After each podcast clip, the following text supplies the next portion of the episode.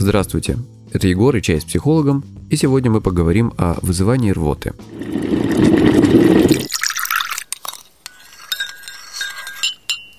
И сегодня я рассмотрю следующие вопросы. Правда ли, что это бывает и при булимии, и при анорексии? Самый интересный вопрос для многих, зачем же они это делают, это же так неприятно и мерзко.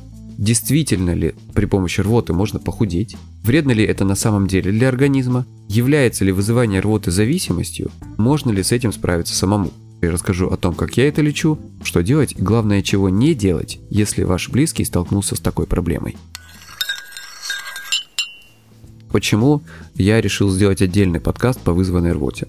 Все дело в том, что эта проблема является настолько самобытной, что многие специалисты делают предложение вынести эту проблему как отдельное заболевание. И не исключено, что в следующих версиях классификатора болезней так и сделают. И здесь уместно перейти к следующему вопросу. Правда ли, что э, вызывание рвоты бывает и при булимии, и при анорексии?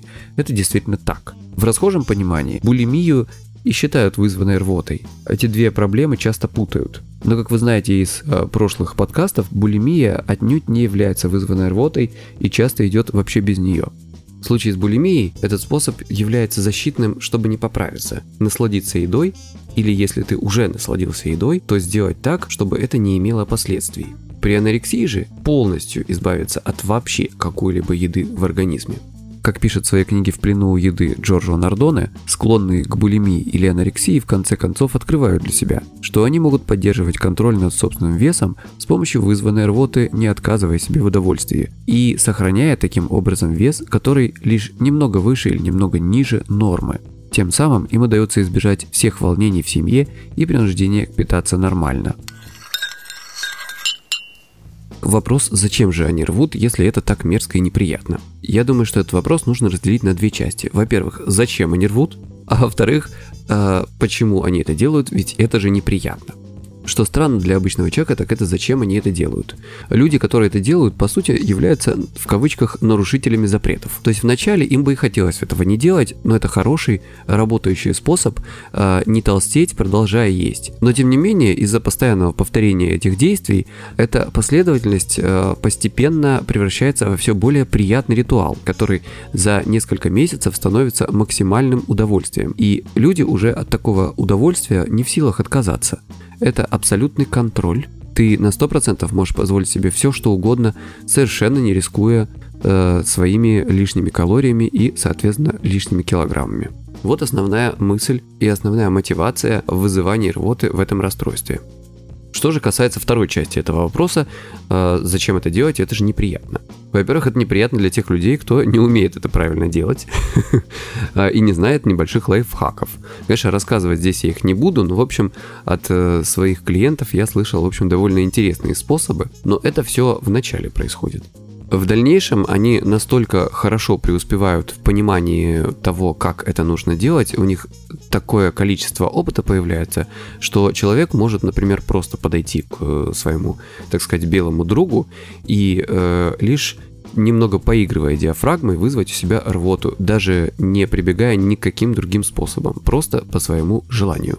Что касается того, что это неприятно неприятно только в том случае, если вы это делаете не сразу после еды. То есть здесь довольно важен момент количества времени, которое пища пребывает в желудке. Следующий вопрос. Помогает ли рвота худеть? Наверное, правильнее ответить на этот вопрос фразой «она помогает не поправляться». Худеть она, конечно, сама по себе не поможет. К тому же люди с булимией – это люди с э, весом нормальным или чуть выше среднего. Как вы понимаете, вызванная рвота не особо им помогла.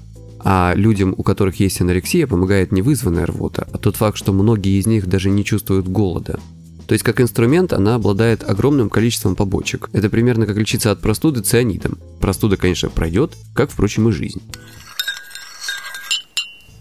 действительно ли вызывание рвоты вредно для организма. Я, конечно, совсем не врач, поэтому я на 100% не могу вам ответить на этот вопрос, но лично я и мои коллеги чаще всего сталкиваются с эрозиями зубной эмали и прочими проблемами в ротовой полости человека, причем нередко очень серьезными и очень неэстетичными. Также часто встречаются разные проблемы с ЖКТ, желудочно-кишечным трактом, как вы понимаете. Нередко встречается снижение или полное отсутствие сексуального влечения, в том числе и у мужчин и даже у молодых мужчин. Является ли э, вызывание рвоты зависимостью? Безусловно, является.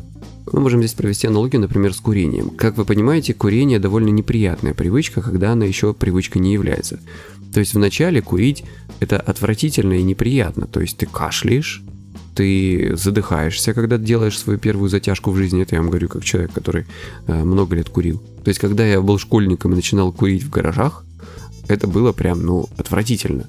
Физиологически. С другой стороны, подкупают психологические бонусы, которые курение несет в себе. Точно так же и с вызванной рвотой. С одной стороны, это очень неприятно, но чем больше ты этому учишься, э, тем приятнее для тебя это становится и тем легче это для тебя происходит.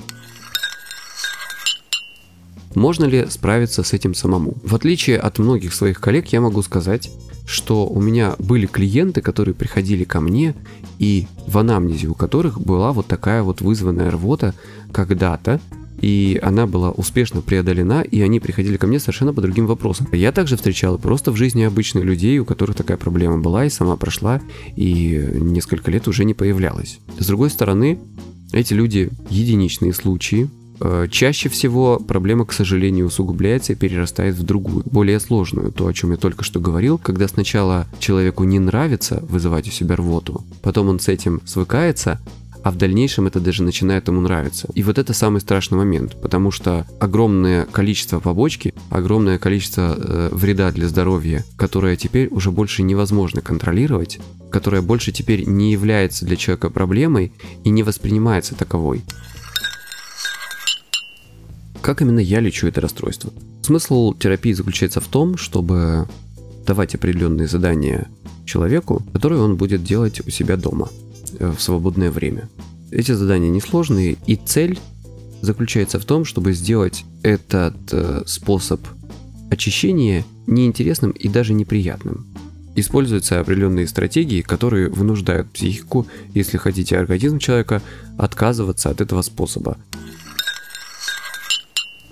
Что делать и чего не делать, если у вашего близкого такая проблема? Если вы замечаете, что ваш близкий человек часто бегает в туалет сразу после еды, первое и самое важное, что в такой ситуации нужно делать, это нужно не делать ничего. Это очень важно, потому что действия родных и близких часто усугубляют эту проблему и даже являются фундаментом, на котором эта проблема развивается и укрепляется. Члены семьи часто прячут еду, стараются контролировать процесс еды, стараются запретить человеку пойти в туалет после этого или куда-то убежать. Еда в буквальном смысле нередко ставится под замок. К тому же родные делают это запретным плодом, а как вы знаете, запретный плод особенно сладок. Также почти всегда это уговоры, уговоры не помогают, тогда это давление на человека. Все это делает отношения с едой и так уже проблемные еще более проблемными. Что же делать в таком случае близким? Просто не обращайте на это внимания.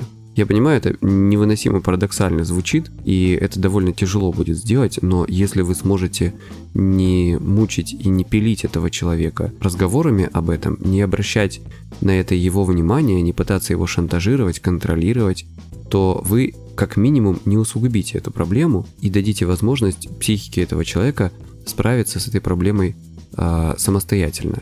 Если это у него не получится, тогда вы сможете предложить ему помощь специалиста. Однако не стоит каждый день предлагать эту помощь специалиста. Не стоит ее навязывать, но необходимо дать человеку понять, что вы относитесь к нему, к его проблеме с уважением и всегда готовы помочь. Спасибо за внимание. В этот раз мы услышимся меньше, чем через неделю. Ждите анонса.